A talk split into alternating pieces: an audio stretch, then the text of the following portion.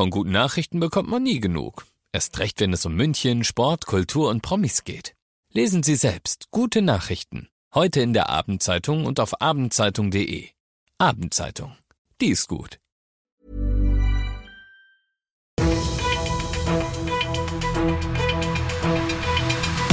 95 5 Charivari, das München Briefing, Münchens erster Nachrichtenpodcast.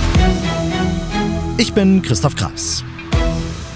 Du bist hier im München Briefing. In diesem Podcast erzähle ich dir jeden Tag innerhalb von fünf Minuten alles, was in und um München heute Wichtiges passiert ist. Die gute Nachricht ist immerhin, dass es der letzte bis Anfang Januar sein wird. Die schlechte Nachricht ist, der Streik der Lokführergewerkschaft GDL läuft noch, wirkt sich in München gravierend aus und wird das auch weiterhin tun. Hunderttausende, vor allem im Münchner Umland, sind davon betroffen, dass auf den meisten S-Bahn-Linien nur ein Zug pro Stunde fährt. Dazu fallen über 80 Prozent aller Fernzüge aus an einem Freitag, wo mehr Leute als sonst aus München rausgewollt hätten. Auch nach dem offiziellen Ende des Streiks heute um 22 Uhr wird er außerdem spürbar sein. Einen reibungslosen Verkehr am Samstagmorgen können wir nicht garantieren, heißt es von der Bahn. Es ist der vierte Streik der GDL im aktuellen Tarifstreit und das Verständnis der Leute dafür, dass die Lokführer mehr Geld möchten und dafür streiken, schwindet rapide. Auf der Charivari Facebook-Seite hat Stand jetzt eine überwältigende Mehrheit die Nase endgültig voll.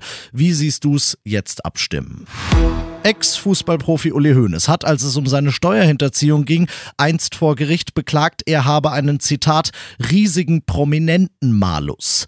Ex-Fußballprofi Jens Lehmann tut das heute auch. Am Amtsgericht Starnberg muss sich der WM-Held von 2006 seit heute im Kettensägenprozess verantworten und wirft der Staatsanwaltschaft vor, sie ziehe den ihm zur Last gelegten Vorfall nur so groß auf, weil er eine Zitat bekannte Person sei. Es werde mit zweierlei Maß gemessen lassen.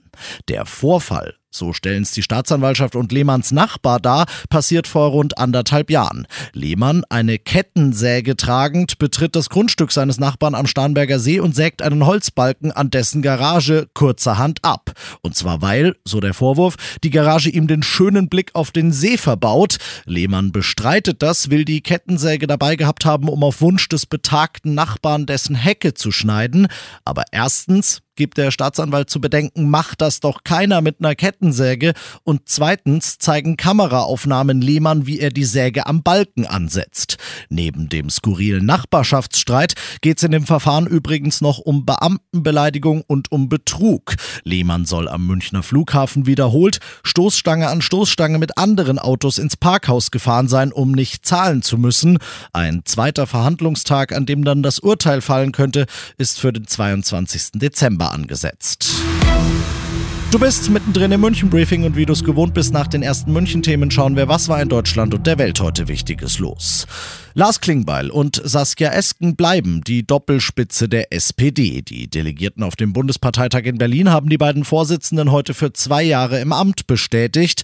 Beide haben trotz schlechter Umfragewerte und mehreren Wahlniederlagen hintereinander über 80 Prozent der Stimmen bekommen, werden also nicht abgestraft.